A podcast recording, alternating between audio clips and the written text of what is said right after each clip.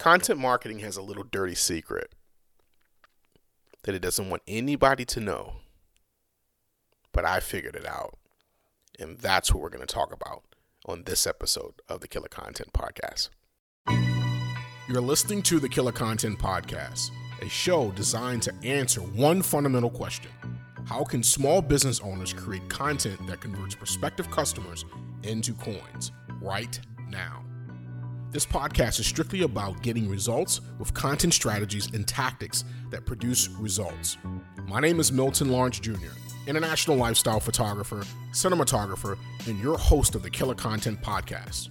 I'll be sitting down with business owners and subject matter experts to explore how they're using content in their respective businesses to attract new customers, build their influence, and convert customers into cash flow. If you're ready to stop guessing and finally get results using content, then this is the podcast for you.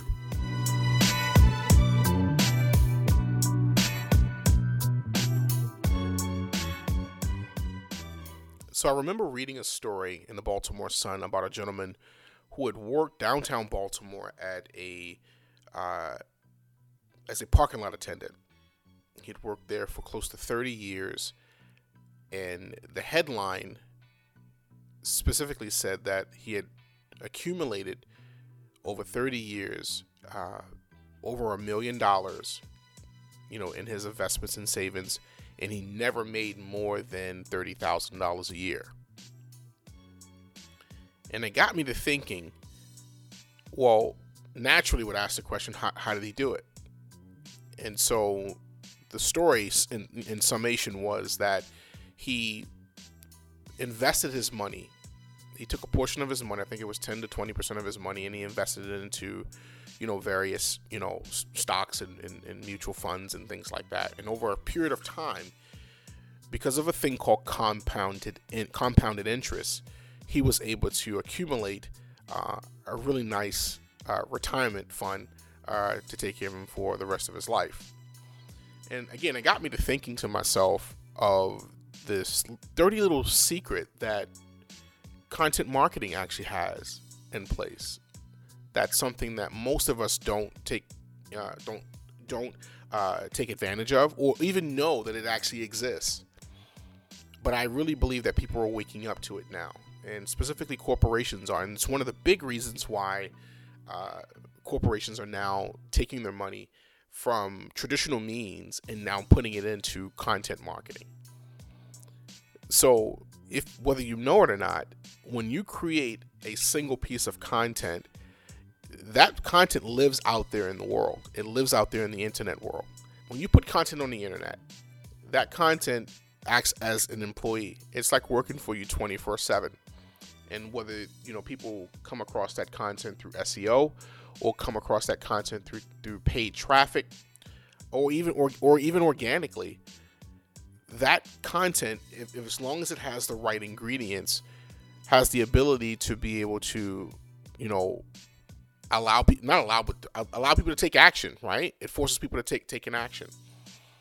And so imagine now, every time you create a piece of content, essentially what you're doing is you're doing exactly what that gentleman did, is that you're you're building up a, a library of content that's out on the internet um, you're building up an asset. That's probably the best way for me to put it. Every piece of content you put out is an asset.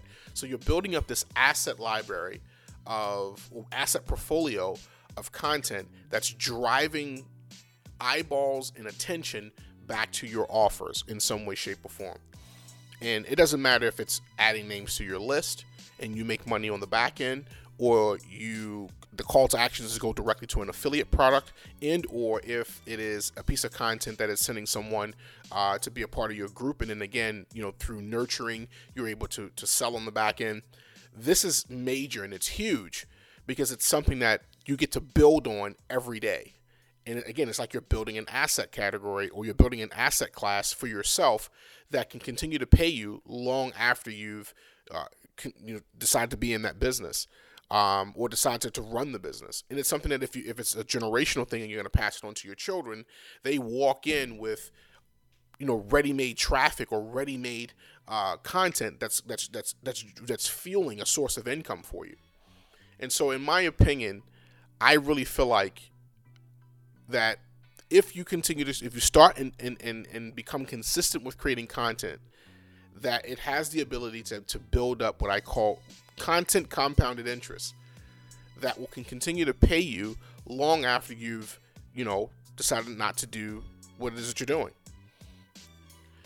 It is so it's my belief that it is one of the big reasons why major corporations again are taking the, some of their marketing budget and and moving it from you know ad dollars in the traditional sense and now putting it into content creation, content writing, um, creative creative uh, content like documentaries and things like that to be able to tell the brand story, but do it in such a way where it can it it, it, it, it creates a connection through context, right? Which is the last thing I want to talk about, and that is that you know because things are now moving towards a because things are moving towards a, a contextual content movement and people receive things better because you're now focusing on them versus focusing on the product what happens is there's always a new wave of people dealing with that problem. There's always a, a new wave, wave of people searching uh, for uh, uh answers.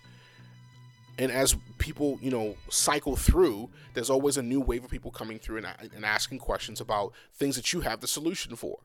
So as these solution as the as these solutions change and as the con- some of the questions never really change. It's just that how you handle the, the, those solutions do change. And as you start to build on to the various ways you can have 10 different ways to be able to solve a problem then as that new person comes along or that new group of people that new category of people come along then you're there to answer their questions as a subject matter expert.